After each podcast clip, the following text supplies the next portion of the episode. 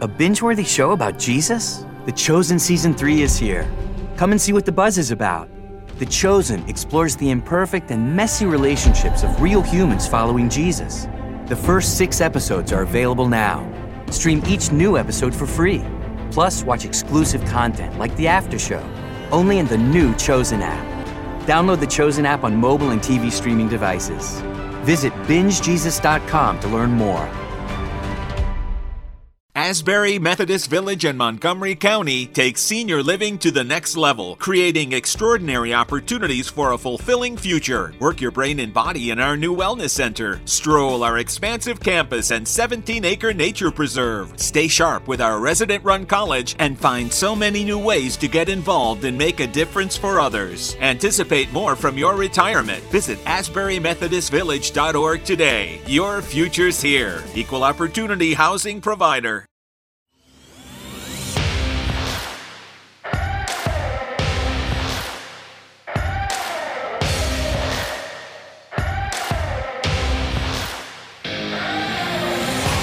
Welcome to the Fantrax Toolshed, a podcast covering all aspects of fantasy baseball to help you win all of your fantasy leagues. From dynasty to prospects to redraft, we got you covered. Now, here are your hosts, Eric Cross and Chris Clegg.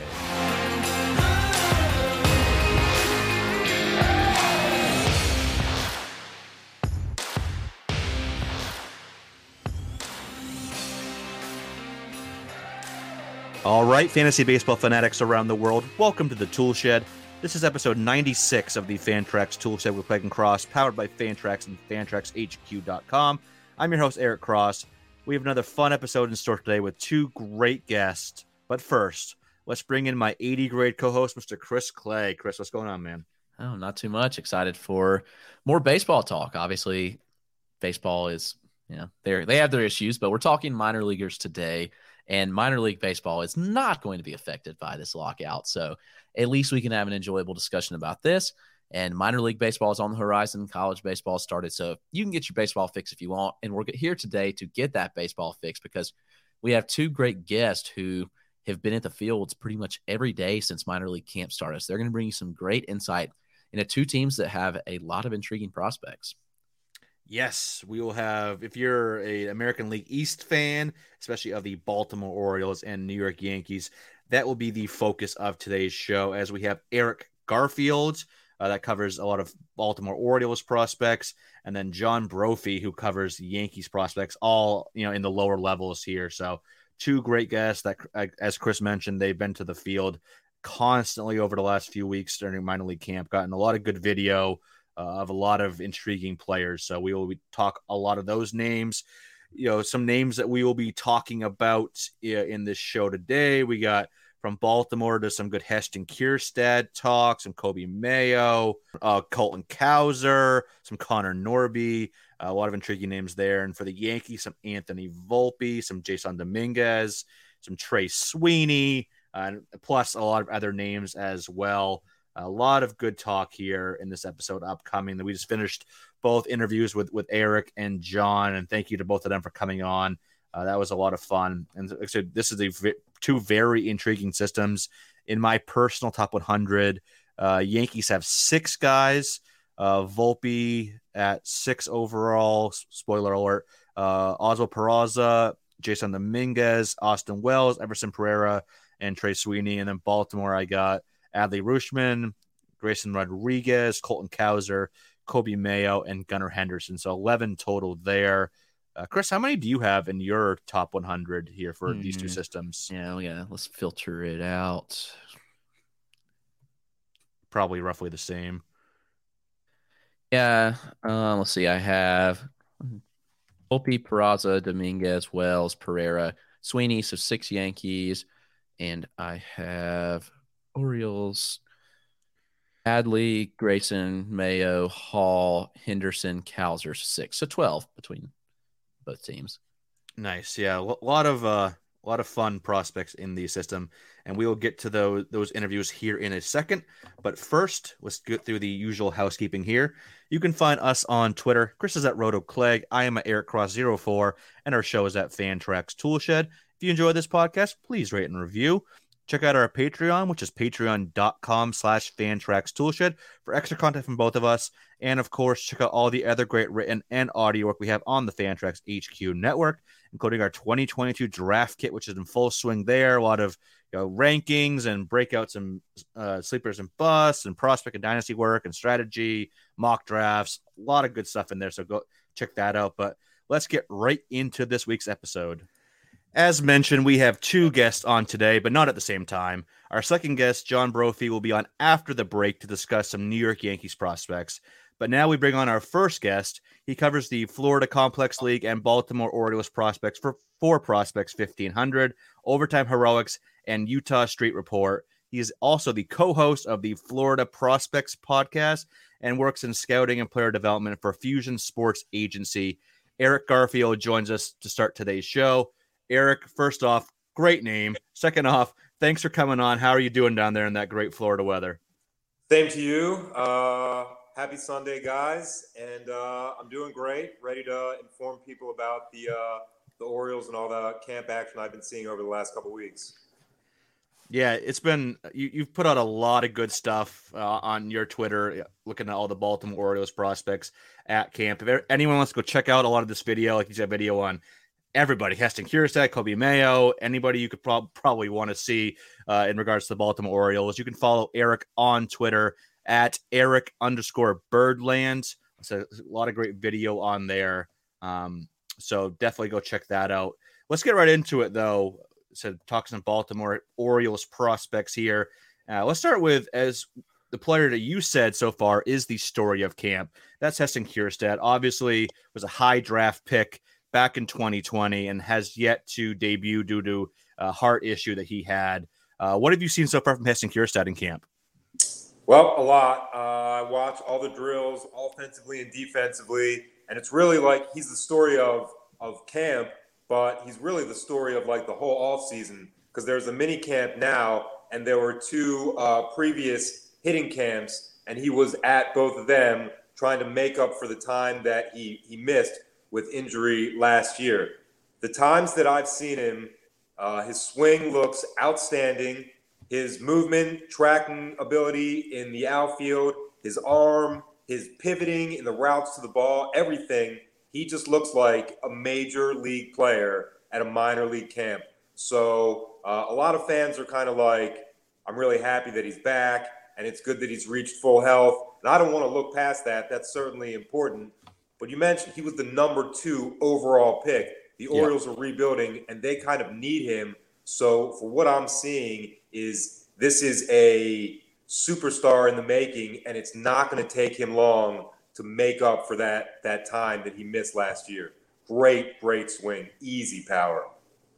Yeah, and that power was very apparent. You know, he p- played three seasons at the University of Arkansas in the Southeast Conference hit 37 home runs in 150 games with a 343, 421, 590 slash line. And really, like he had two pretty good seasons uh, his first two years, 2018, 2019, and then really started breaking out right. in that shortened 2020 season. Had six home runs and five doubles in just 16 games before the season got shut down there. So, yeah, it's definitely great to see Kjerstad back. Like you mentioned, like it's just good to see him back after the, this kind of the scary you know health issues that he's been dealing with. See him get back on the field is absolutely phenomenal, and that power, like that power, is his leading tool, obviously. But I think now we'll get your take on this. I think you know a lot of the reports when he got drafted, like obviously power, everyone's like, all right, that's at least plus, double plus, something like that. But people were wondering where is where the context goes to be how much how much average will he hit for how much will he get on base what are your thoughts surrounding uh, the hit tool and approach for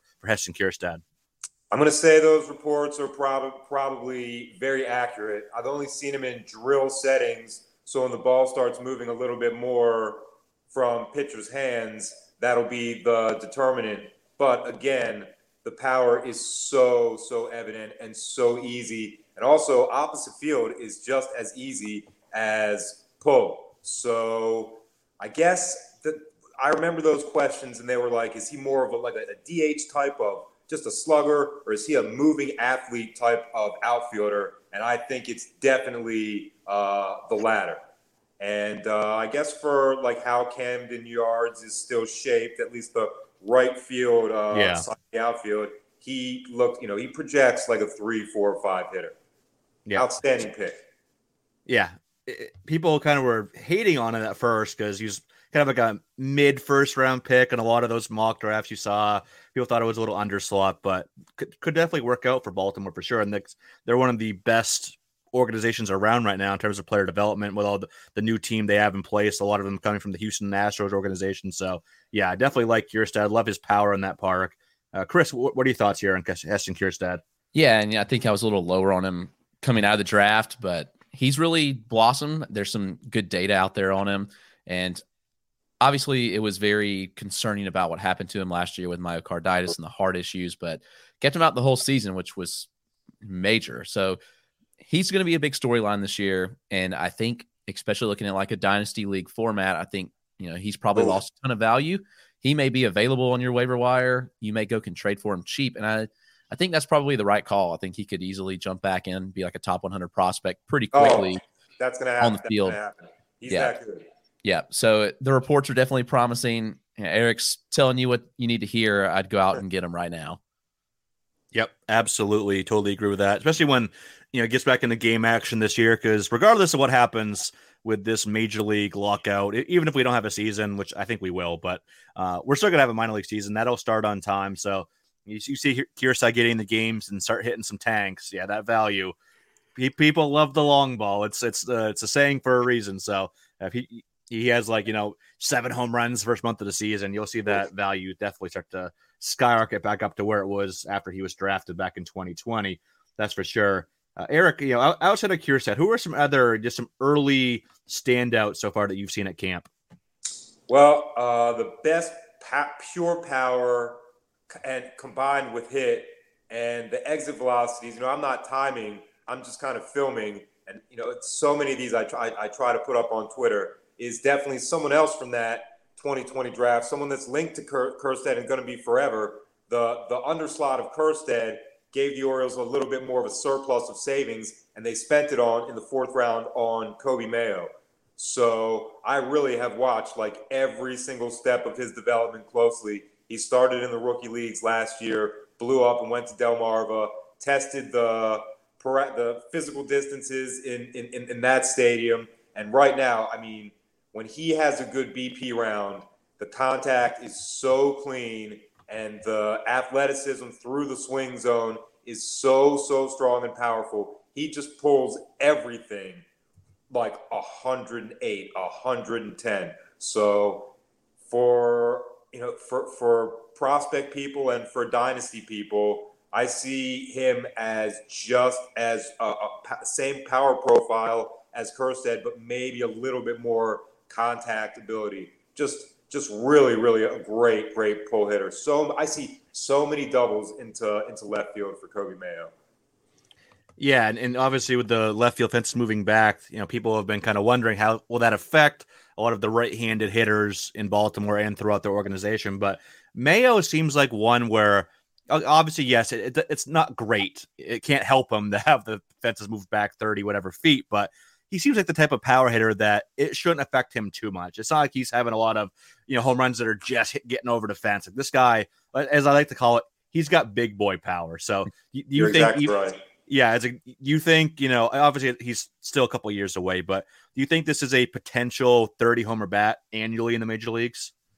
Uh, I would say that's closer to floor than ceiling. He really drives the ball high and far into the air. Like his line drives that aren't home runs just bounce off the wall. And and as as great as Coby is, and as perfect of a third baseman as he is, we're talking about Kjerstad and him.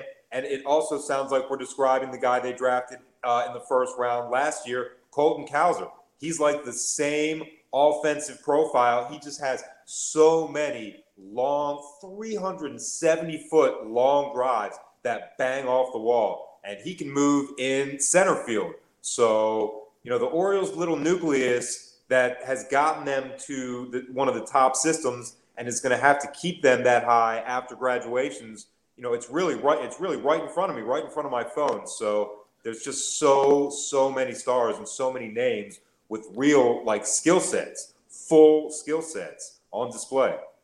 Yeah, we'll definitely get into some Colton Cowser here in a little bit because I'm a I'm a huge Colton Cowser guy. Everyone that listens to this podcast knows that. Uh, but continuing with Coby Mayo here for a second. Uh, 2021, he played at three or two different levels in the complex league and in low A with Delmarva. Combined slash 319, 426, 555, 14 doubles, and nine home runs in 216 play appearances. And I tweeted this out yesterday. Um, I was looking at some stats in, in low A, and for prospects that had at least 25 games at the level with a 75 plus percent contact rate and an ISO above 200, there was, I think it was 11 or 12 guys. Some of their names were like Jorbit Vivas, Curtis Mead, Jhonkensy Noel, Anthony Volpe, uh, Volpe, and Coby Mayo was definitely on that list. So it kind of backs up what you were just saying, Eric, about how, you know, it's not just the power. Like this is a very good pure hitter as well that could definitely hit for a pretty solid average to go along with that 30 to 40 home run potential. Uh, Chris, what are your thoughts here? Yeah, he's one that's really flown up boards, and the contact skills are good. The contact numbers look great last year. The batting average obviously came with that. Has good plate discipline, walks at a high rate, and the power is, I think, going to be the big calling card. Just a reminder, he just turned 20 years old, so Yeah. there's still room to grow, and he's already a big boy. He's listed at 6'5", 215. I know, you know, he could obviously have added a little bit since then, but there's a ton of power here. And I think that's probably his calling card.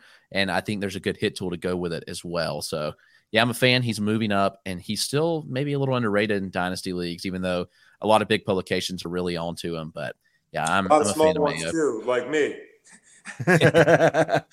yes, I, I think, like I said, I think people are not fully catching on to the fact of how good of a hitter he is. Like, They I think, will. I think, yeah, they will. 2022, that's gonna be a thing. Like, I could, I could easily see Mayo as you know, we're talk if we talk again in like July or August, like him being like a universal top 25 type of guy like, overall. Like, I think he's at that type of potential just from the hit and power uh, standpoint. And that future home ballpark will definitely help him as well, even with defensive moving back.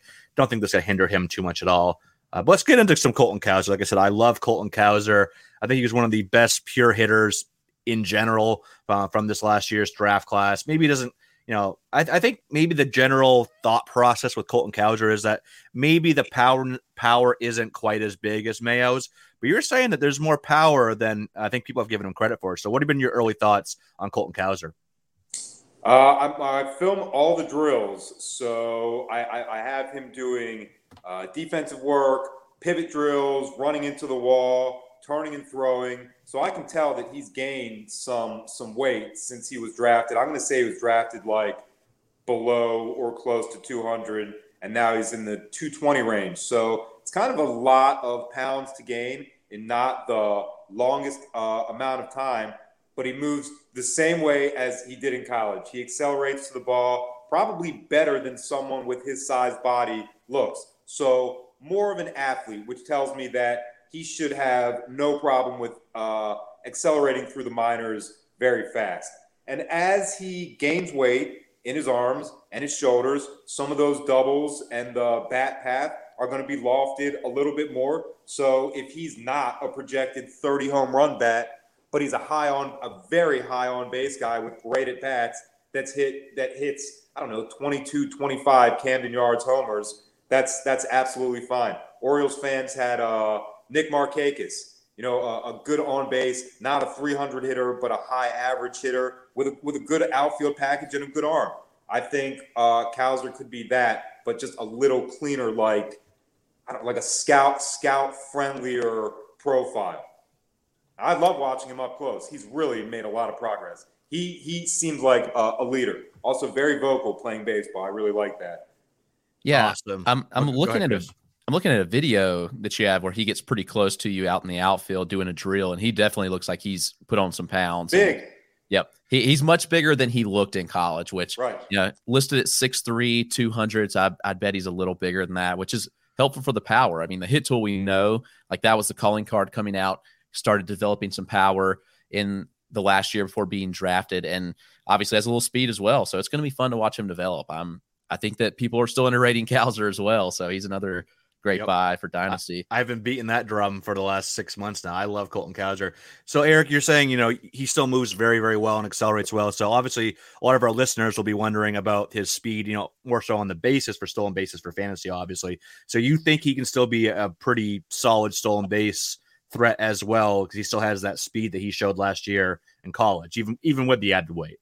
I think he absolutely could. You know, the the short burst acceleration that I see, he could do nine, you know, 90 feet and get safe as many, not as many times as he wants, but a, a successful percentage. The problem with that, and especially for like the purposes of like fantasy and counting stats, stealing is not a part of the Orioles strategy at all, and really never has been. Even you know, for guys that have elite speed, they want people to hit them into scoring position more than they want to risk that that out. I, I don't know if that's going to change as these like rebuild prospects go up the chain, but he could he could steal 20. He could steal 20. But I, I would be surprised if as an Orioles everyday player, he stole more than 12. But he certainly could. Gotcha. Yeah, that, that's definitely a good point. You know, team philosophy does play in a lot. As we've said many times, it's not just purely about speed or stuff like that. So um, I, I hope he does get to 20. Uh, I think that definitely be, uh, I think he definitely could be a 2020 guy, but maybe he settles in more. It's like you said, you know, lower end, like the lower end of the double digits, 10 to 15, while being 20 plus home runs, high average, high OBP. Like he looks like a tailor made, you know, top of the order type of guy with those on base skills. He had a ca- career 460 OBP Okay. in college in Okay. three seasons at Sam Houston State. And last year, it was only 149 plate appearances in the low minors, but a 490 OBP. Okay. Four, it was 476 in 25 games at Delmarva in low A. So, yeah, definitely has that OBP. He had more walks than strikeouts, both in college and in the minors last year 25 walks to 23 strikeouts in those 32 games. So, yeah, definitely love Colton Cowser. I, I have him already right around my top 50 overall. I think that definitely could go up uh, this year for sure. While we're on that subject of players that have kind of gained weight, uh, you know, everyone always likes to likes to hear that. Oh, who's put on muscle? Are there any other players at camp that you've seen that look like they've bulked up since last year? Uh, I do see a couple, and again, this is my camera, so I'm seeing it uh, up close. I, I, I you know, I, I I know that I'm right. Uh, outfield prospect uh, Shayne Fontana, who's been kind of like balancing between is he an offensive player, is he a defensive player? Definitely came back with uh, more muscle. Uh, infield prospect, uh, second and short guy, uh, Darell Hernaiz, who also is a, a great uh, speed and power package. He's been hitting balls over the fence and over the pond, which is kind of like in the 500 foot range, and he's not a, a not a, a, a big person, so that means his body is kind of not, you know developing where it uh, where it needs to be. Uh, another infield guy, uh, Joey Ortiz, came back uh, from injury, very thick, very in shape, very smooth with the glove, but his contact is is really going far. And uh, top prospect Adley Rutschman, I haven't seen a ton of him, but in his shirt and his shorts, he's cut up a lot, and his batting pa- practice contact. You know, it used to end a little ahead of the warning track, but now it's at or over the wall. His swing is, man, I really hope that there's baseball because his swing is in mid-season form right now. I really haven't gotten a chance to see it before this camp, but man, he's he's just a very very powerful powerful hitter. Glad to, glad to hear that. Uh, one, one more. I want to sneak another name here before we get to the last couple of segments here. So I saw you posted some video on this guy, so I want to get your thoughts on uh, Connor Norby, you know, one, one of the top draft picks for Baltimore this past year. What have been your thoughts on him so far? Well, uh, for all the guys we're talking about, like their power potential, for him and the way that he handles at bats, this is a guy that I and, and the way that he can turn bad pitches into successful outcomes like singles and doubles. I see really the, the foundations of a, a 300 hitter. And to, to be honest, there's not a there's not a lot of them anymore. But this is a guy with great, great contact ability. I, I wrote an article about how he swings the bat kind of like a hockey player. And hockey is, I think, his favorite sport. He just he's not big, but he drives the ball into the gaps so easily and with such great wrist control. Him, I have seen, I want to say 10, 10 BP sessions and just great contact, great BP, uh, great average player, a- a- great draft pick also. Like, you know, Yeah. he, he, this is not a guy that's going to strike out often, no matter what level of baseball he plays from now until he's 50 years old. So I, I, I want this type of hitter to be involved in, in, the, in the competition for spots. Love Connor Norby. 300, he's going to be a 300 hitter. Yeah, I I I definitely agree with that. He, he was a 392 hitter in college, 105 games for East East Carolina. Uh, only hit 265 last year, but it was just 33 games between complex level and low A Delmarva. But yeah, definitely one of the better pure hitters in this system and in the minor leagues in general too. Uh, Chris, real quick, what, what are your thoughts on Connor Norby? Yeah, he's another one. I think just the hit's so good, and th- So those are the type of players you trust, and then you hope that the rest of the skills develop. Even if there's you know fringe average power, you know when you hit the ball as consistent as he does and make the kind of contact that he does, it's all going to work out. And I just think that's the type of hitter he is. He's going to be very high OBP type player. So with the with good average, really like those skill set, and maybe he's going to chip in a few steals. I think the power's still developing, so he may be one of those maybe he's like a more of like a Nick Markakis type, but you know, obviously not in the outfield. So I don't know. It's It- intriguing to think about. It seems like where the Orioles are going and like their tutelage right now, it's very heavy on positive swing decisions and eliminating the bad ones, not swinging at bad pitches and really maximizing those ones in the zone. I don't think for Connor Norby they're going to have to get extensive with those lessons. It kind of seems like like almost like Wade Boggs-ish. If it's not good, he's not even thinking about it. But if it is good, he's attacking it and doing something with it. So, so you're saying they learned their lesson from having Chris Davis all those years?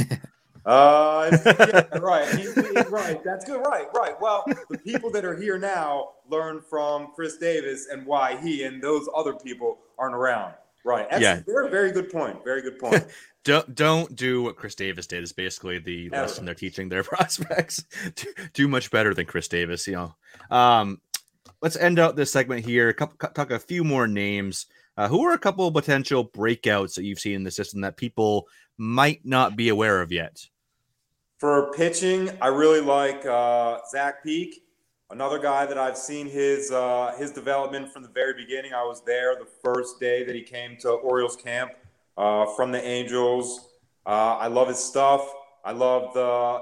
He's not a velocity needing pitcher, but it's snapped up a little bit from like 92s to 94s and 95. I just like how his ball moves in the air and his arm doesn't give it away and he makes pitchers, especially same or hitters, same-handed hitters, look really foolish if they guess wrong. I think that's a skill that the coaches will be able to to capitalize on, and I see him rising very fast. When I made my list, I put him as the the 12th uh, best Orioles uh, prospect. So I think I might have even sold him a, a little short.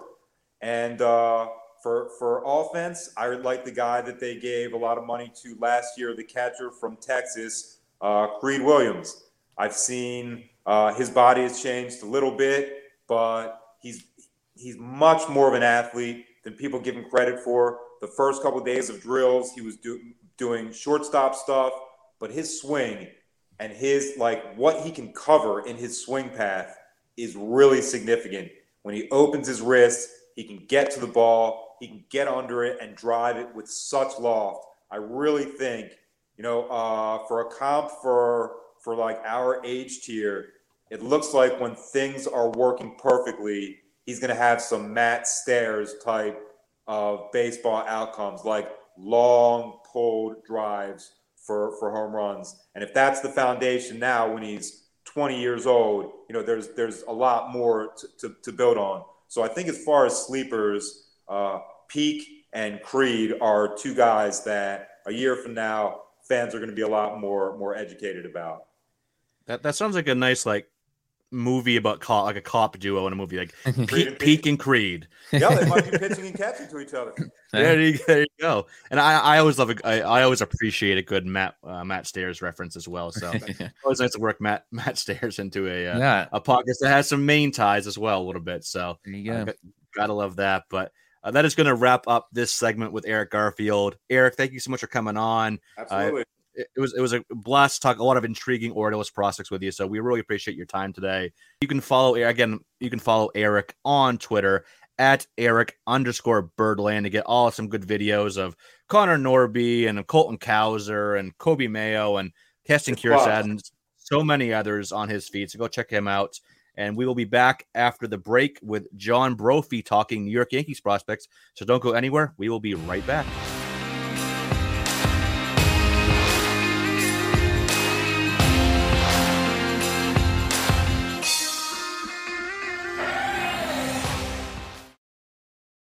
Want to create a breakthrough gene therapy or life saving vaccine? Pioneer aerospace excellence? Take your hospitality tech brand international? Montgomery County, Maryland is where you can do all that and more. Use our ideal location next to DC, diverse world class talent, and our vast business resources to be the next company to make your mark and transform the world. Visit bnext.thinkmoco.com. That's bnext.thinkmoco.com to learn how we can help you create something remarkable. All right, welcome back from the break. We now bring on our second guest of the episode. His name is John Brophy. He is a writer and photographer covering the Tampa Tarpons and Yankees prospects in the Florida Complex League for Pinstripe Prospects, and also a contributor for Prospects Live. John, thank you for joining us today. How are you doing? I'm doing well. How are you guys doing? Doing, doing great. Good. Yeah, cannot complain fun little episode so far, talking Baltimore prospects with Eric Garfield. Now hit another American League East team here that has a very intriguing farm system with the New York Yankees, especially in the lower levels, which you get to see quite frequently down there uh, in the great state of Florida here. So let's get right into it. You've been at um, you've been at camp a lot, getting some early observations here. Uh, let's start first two on the list that you you mentioned here were Elijah Dunham and Ryder Green. That you said they've been showing very impressive power. So, what have been your early thoughts on those two? Yeah, so especially with Green, Green's really looked a lot better than he had uh, last year with the Tarpons. Um, and he hit a, he hit a couple shots in batting practice over the batter's eye, uh, which is, I mean, just by itself, just saying that is impressive. But Dunham has built up a lot of muscle um, since I saw him in, in Tampa last year. Um, he moved up to uh, High A Hudson Valley, and then he played in the fall league, uh, where he he caught a couple eyes. But just the power that I've seen year over year for him has been very impressive as well. Yeah, we saw uh, Dunham out in the Arizona Fall League, and you know he yep. had a very very solid performance there. And Green's always kind of had that big raw power, and so it seems like he's really tapping into that more, which is good. Didn't really see it on full display in games last year, but you know still solid power. So and if he uh, if he continues to develop this power, he's got some good speed as well. Could be really intriguing. Go ahead. Um, that was something that I had written about for uh, Pinstripe prospects with all of the uh, outfielder prospects that the Yankees have, where you figure you only have three positions for them to to play to fill in the Bronx, and there's so many good guys in the system. Um, I mean, you got Dominguez and Green and Dunham and per- and Pereira and you know all those guys. So yeah, and, and Dunham he ran wild out in the fall league. Obviously, the uh, pitcher and catcher quality wasn't the highest out there, but kind of backs up what he showed, you know, in the season as well between low A Tampa and high A Hudson Valley. He had 28 steals in just 93 games and was only caught five times. So uh, if he could definitely add more power to that profile, and he had 13 home runs and, and 395 plate appearances last year four in 127 for Tampa, nine more in 268 plate appearances for Hudson Valley. So if you can definitely add a, a, bit more power there, he should be definitely a very intriguing prospect. He's one that seems to have kind of started risen up prospect rankings after his showing both in low A and high A and in the Arizona Fall League as well. But Ryder Green's one that I feel like he's kind of slipped a bit. You know, he there there was some buzz about him, you know, back before the pandemic, but seems like lately, I feel like he's just kind of fallen on a lot of lists. But I think you know a lot of that has to do with he only hit 235 this past year in 50 games. But yeah, definitely still like that power potential. He's got a nice frame, six foot 200 is his uh, listed height and weight. Former third round pick back in 2018. So um, if he can definitely get back on track here, I think Ryder Green could be definitely an intriguing prospect to target in dynasty leagues for sure. Uh, a couple others here that you mentioned that have been impressive so far. Mitch Spence and Brock Selvage. What have been your thoughts on those two? Yeah, so I never saw Mitch Spence in Tampa just because of the way that the the reorganization worked. He was in Low A Charleston at the time, and then he started in Hudson Valley this year. excuse me, which was a high A affiliate for the Yankees. Um, and just looking at his stats, last year he put up a just shy of a four ERA in 105 innings um, with a, a 1.30 whip. So just those kind of numbers for that low of a level is pretty impressive. Um, but he's been he's been really wheeling and dealing in the camp, and because of the the different variety of of talent that there is, excluding the 40 man guys because of the lockout. So there's for the most part you get like some fringe double A, triple A talent.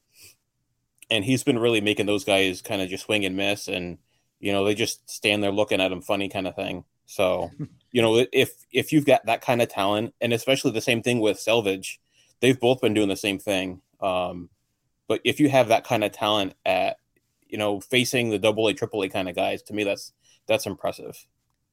Yeah, I, I, agree there. And he started out his career as a reliever right out of uh, out of college, and then he moved back in the rotation last year. Do you have any like hunch on whether he think he'll be a starter or a reliever long term with a Spence? Sorry, Mitch Spence, that is. With Spence, I don't know um, too much about him because, like I said, I didn't. He didn't come through Tampa, so I didn't really follow him too much. Sure. Um, so I don't really know what the game plan is with Spence. Selvage, I have a little bit more of an idea on just because I, I, did get an opportunity to see him last year. He only pitched in three and two thirds innings, but I did see one of the innings, and that was impressive for for the level that he was at. Yeah, yeah. Mitch Spence went to University of South Carolina, Aiken. Chris, is that anywhere near you? It's about two hours away. Not, it's not. I'm not gonna sit here and lie and say I've heard of the South University of South Carolina, Aiken, but uh, not surprising. You know, every state has you know multiple campuses for their like for a University of Maine. There's six, five or six, I think, throughout the state. Obviously, the big one being Orono, which is where you know um, the biggest one. But there's one in like Fort Kent and Machias, and nobody even knows what these who, where these towns are in Maine. So uh, I'll stop there. But uh, yeah, definitely a couple interesting prospects there. Um, Selvage was a third round pick in 2021, a high school arm out of the state of Arizona, got into this complex level last year for a few innings. And, and as you, you, mentioned, John, Mitch Spence was at Hudson Valley this past year. Uh, total 23 appearances, 20 of which being starts, 105 innings, finished with a 394 ERA, 130 whip, and more than a strikeout per inning, 118 strikeouts in those 105 innings with 37 walks. So, uh, solid solid walk rate there, solid K rate as well. So definitely uh, someone that's very intriguing in deeper dynasty leagues for sure. A little bit smaller though. He's 6'1", 185, but um, definitely has uh, some nice performances so far. Uh, moving on to a couple other names here uh, that you mentioned, or is this one next name on this list that you said has made the biggest offensive jump in the offseason. So tell me about Eric Wagaman. So Eric Wagaman was uh, he spent a good amount of the season last year in Tampa, and then he was kind of hopping between Tampa and Hudson Valley. But he was just kind of one of those, you know, like whatever kind of prospects. He didn't really catch my eye like an Anthony Volpe or you know Austin Wells or those kind of bigger names that the Yankee fans may know.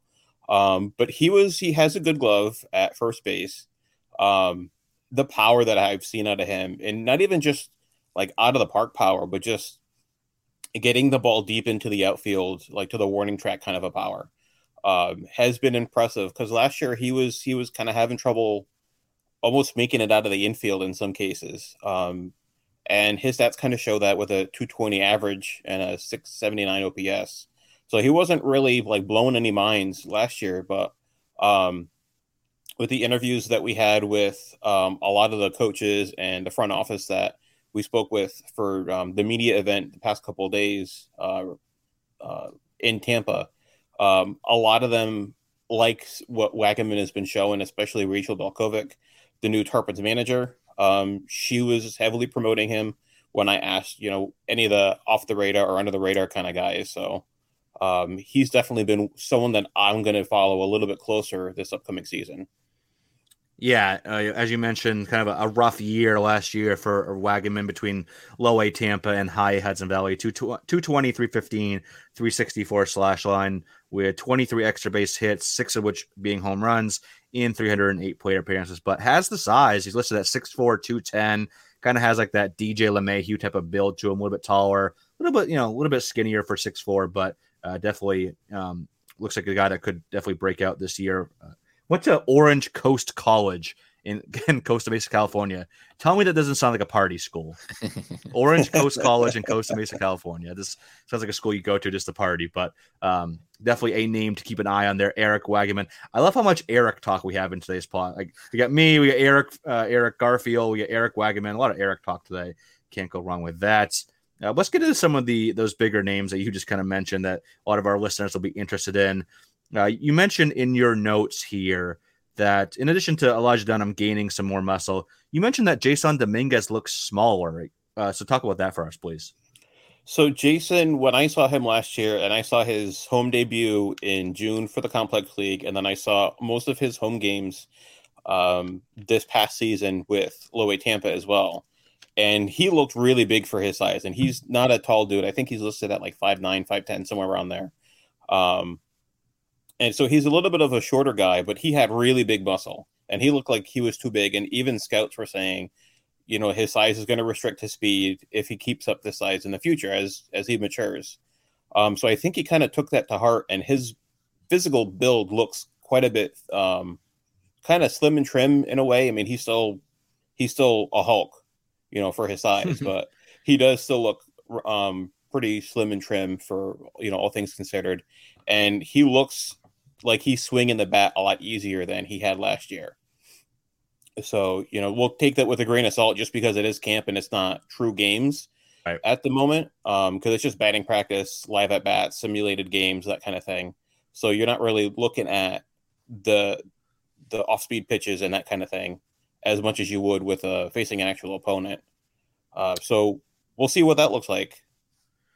Yeah, and uh, last year between the complex level and low A Tampa, Dominguez slash 252, 353, 379 with five home runs and nine doubles in 241 play appearances. And yeah, I, have talked with others about Dominguez, and I kind of um, I got this from somebody else too. Kind of looked like he had like a Willie Calhoun build, which you know maybe isn't terrible, but you definitely looked like he was too big for his size. Like he's, he's listed at 5'10, 190 on baseball reference. I feel like 190 might be light. Do, you think he's over, you know, 200 plus right now? Or where, where do you think he's at weight wise if you had to venture a guess?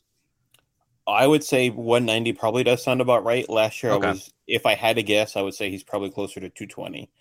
Um, you know, just looking at the the differences, his arms are a lot smaller, his torso is a lot smaller.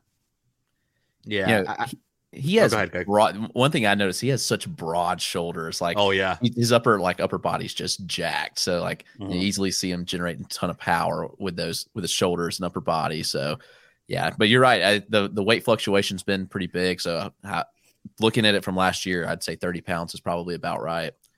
Yeah, he, he looks like a, a NFL running back that just like burst through the offensive line with those shoulders. Like, yeah, he definitely is very stout for for his size, for sure. And you got to wonder too if uh, I know obviously you, know, you, mentioned here that his English uh, has gotten better, and he's he's been working uh, on his work ethic and getting his English better as well. But I wonder if the hype last year got to him. I wonder if, if he saw or he, he heard all those comps that were being put on him, you know, the Bo Jackson, Mickey Mantle, Mike Trout type of comps. Maybe it didn't. I don't know. I'm just speculating, obviously, but I, I wonder if just all that hype and then uh, in addition to that, there was kind of like that, you know, with the lost minor league season of 2020, right after he was signed, when he would have gotten his first taste of minor league ball. So you had all that extra build up. So I wonder if all all that got to him because he still showed. I got saw a lot of video uh, from multiple, Eli Fishman put up some video of Jasson Dominguez as well, and yeah, it looks like the power is there, but uh, I think you kind of got to wonder, you know, where's the speed at long term? How does that body progress as he gets older? He he's still only, uh, is he even 21 yet? Uh, no. He still he just turned tw- uh, 19 actually. Yeah, uh, yeah. A couple, couple weeks ago, so still yeah. only 19. Even though I feel like we've been talking about him for like five six years at this point. Yeah. Um, but yeah, so so are you you know just in a general sense with Jasson Dominguez, how how high are you on him long term? But do you think he can develop into uh, and maybe you know maybe an all star caliber outfielder or at least impact major league starter, or do you think the hype has been a little bit overblown? I still think it's too early to tell because um, you can tell the tools are there. Like with between the videos that I've put out and Eli's put out and a couple other people, um, you could tell that he has the the hitability, the power, um, the speed. I'm a little wish washy on just because of how big he was last year. So I'm hoping mm-hmm. to see an improvement with that this year, just because his legs also are a little bit smaller. Um, the tools are there, but he's too raw. So I don't really want to say, you know, he's going to be the next kind of like Paul O'Neill or Brett Gardner, like, you know, legendary kind of an outfielder uh, for the Yankees. But I mean, who knows? At the, you know, the way that I, I scouted him last year, a lot of people were giving me a lot of, a lot of um, uh, flashback on it with, you know, hey, I, I think you're, you're really rating him poorly. And then, Baseball America came out in September and vindicated the way that I scouted him. So, um, and it was it was kind of like a I think I gave him a like a 55 overall is what I gave him, something like that. And people were like, "What are you looking at? He's supposed to be the next Mike Trout." um, but it's just it's so early in his career. He has uh, he hasn't even had a full season of baseball yet. So it's it's really it's disingenuous of me to say, yeah, he's going to be the next Mike Trout. Yeah, that, that, that's that's a bit much for anybody yeah. to say. Like, yeah, I mean, really, with with Mike Trout being one of the best players, probably the best player I've ever seen overall. You know, offense, defense, base running, everything. Um, yes, that, that's a bit much, especially for a at the time a 17 year old kid that was just uh, signed out of the Dominican Republic. But yeah, it's it's funny with Dominguez. You mentioned kind of like the, the, feedback you get on him wherever you, you rank him or the the grades you give him any no matter what, if it, you're either too high or too low, everyone comes at you like, "Oh, why do you still have him so high?" or "Why do you have him so low?" I've gotten that too. Wherever I've ranked Dominguez over the last two years or so, and I've talked to a lot of people about Dominguez just because he's so fascinating, and I want to get as much uh, intel and info as I can on him to make my own. You know, plus I, I watch a lot of video as I can of him as well. I haven't been able to see him live, obviously, but yeah, definitely very intriguing. Um, from even a real life and a fantasy standpoint for sure. Uh, and of course, we, we can't get out of here without talking about Anthony Volpe, uh, someone you've seen, and you said he held a strong meet uh, strong meeting with the press the other day. So, what are just your initial thoughts on Anthony Volpe so far? Now, a lot of the front office doesn't like comparing him to Derek Jeter, but I will compare him to Derek Jeter. He seems very captainly to me. The way that he he spoke to the media, he seemed very professional um, just the way that his on the field and off the field appearance is um, did seem rather captainly, and then just the way that he approaches the game, it's kind of I'm going to give everything to this game because you know I play for the best organization in baseball, um, kind of a mentality. And I'm sorry for the Red Sox fans and the everybody else out there, but yes, the Yankees are considered the best uh, organization in baseball. As I shake my fist at you, yeah. Um, but yeah, I mean, even and you know, I, I don't want to sound like a broken record, but even just year over year, he's built a lot of muscle, just like Dunham has, um, in the upper body. The ability to attack the ball on a flat plane um, has been very impressive. So every ball, whether it's a low strike, you know, the different things that they've been working on, low strikes, high strikes, you know, outside, inside kind of pitches with the with the batting machine, the pitching machine. Um, he's been able to hit all of them and, and hit them far. You know, they're not just ground balls. So very impressive as far as his offense goes, and then his defense equally impressive. You know, he's worthy of being the top prospect within the Yankees farm system, in my opinion. Hundred percent agree, and I think you've seen him get his his due across all you know all prospects as well. You've seen him on a lot of top ten lists. I have him top ten now, maybe even top five. I'm tinkering with that right now. He's six for me overall, obviously for fantasy purposes, but yeah, I, I, am definitely. Like I said, I hate how much I love Anthony Volpe. Uh, mm-hmm. Volpe being a Red Sox fan, this is a guy that I would absolutely kill to have on my team long term, and we could have had him. He was 30th overall pick back in 2019. Though I think it's fair to say nobody quite saw this type of breakout here from Volpe in his first full season, and you know, what a season it was between Low A Tampa and High A Hudson Valley, where he basically split his time 54 for one, 55 games for the other. 294, 423, 604 slash line with 35 doubles, 27 home runs, 33 steals, and 42 attempts. Uh, total 513 plate appearances. So you're you're thinking with with the contact skills he has, the added muscle. You, so you see him kind of maintaining this power breakout. You, you think he could be a oh, let's say a, a 25 homer bat at the highest level? I think it's possible because um, if you look at so there's some kind of change that happened between the beginning of the season in May last year and the beginning of June. And if you look at his game logs um, and on the MILB stat page, you can see that something happened in June, something clicked. So I can see the possibility of being even like a 30 30 kind of guy. Um, and who knows with the way that the lockout might work, you know, he may very well even have a chance of playing in AAA at some point, you know, sooner rather than later, depending on the way that they move different guys around. Um, even he might even start there, who knows? But I think the possibility is there that he's gonna he's gonna exceed even more expectations this year. I, hope he doesn't start AAA because Double A for the Yankees is in the well, the what do they call it, Double A Northeast, whatever. The league yeah. where where they come to Portland sometimes. So I want to see some Anthony Volpe this year. So at least give me like a two month double A stint for he, he probably won't be here for long if he continues hitting like he did last year. But uh, one kind of you know being a Red Sox fan, you know, a little bit smaller of a guy, but he has a lot of similar skills to Mookie Betts, and I've seen that comp other places too. And I hate to you know put a you know guy that's been an MVP caliber player for the last you know five six years, but it's like that smaller guy, great contact skills, great on base, good power, good speed. So yeah, definitely love Anthony Volpe here. Uh, Chris, what, what are your thoughts? Oh yeah, uh, y'all have covered it all pretty well. I'm a big fan, but I, I got to ask before we get out of here about one of my favorite from this draft class, Trey Sweeney. I know. Yes. I think you got an interview with him and you've seen him. What's what's Sweeney look like? How anything he discussed in the interview that's worth noting? Because I'm a big Sweeney fan, so I'd love to hear your thoughts.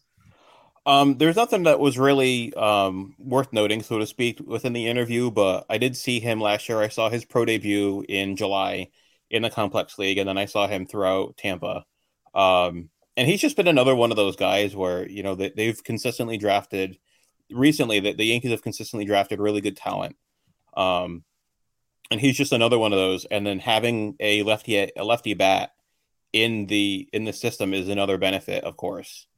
Um, and he in the playoffs, uh, game three last year, uh, the Tarpons unfortunately lost, but he did have a, a home run that kind of got the crowd into the game. Um, you know, he hit it to left field. It was one of those kind of almost out of the park, but not quite really kind of a shots. Uh, so he has the power. He has really good base running skills. Um, you know, I can't wait to see what what this guy does. Uh, I expect him to start in probably Hudson Valley would be my guess.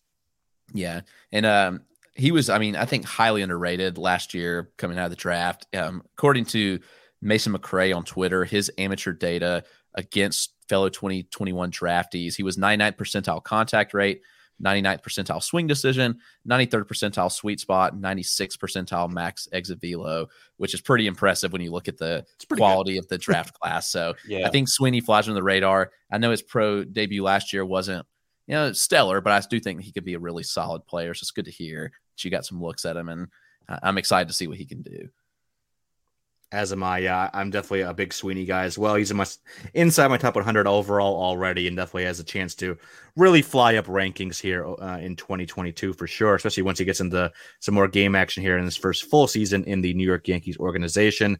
But that's going to wrap us up here with John Brophy. John, thank you so much for coming on. This was a this was a blast talking some Yankees prospect with you. Yeah, thanks for having me. I appreciate it. Yep, thank you again, John.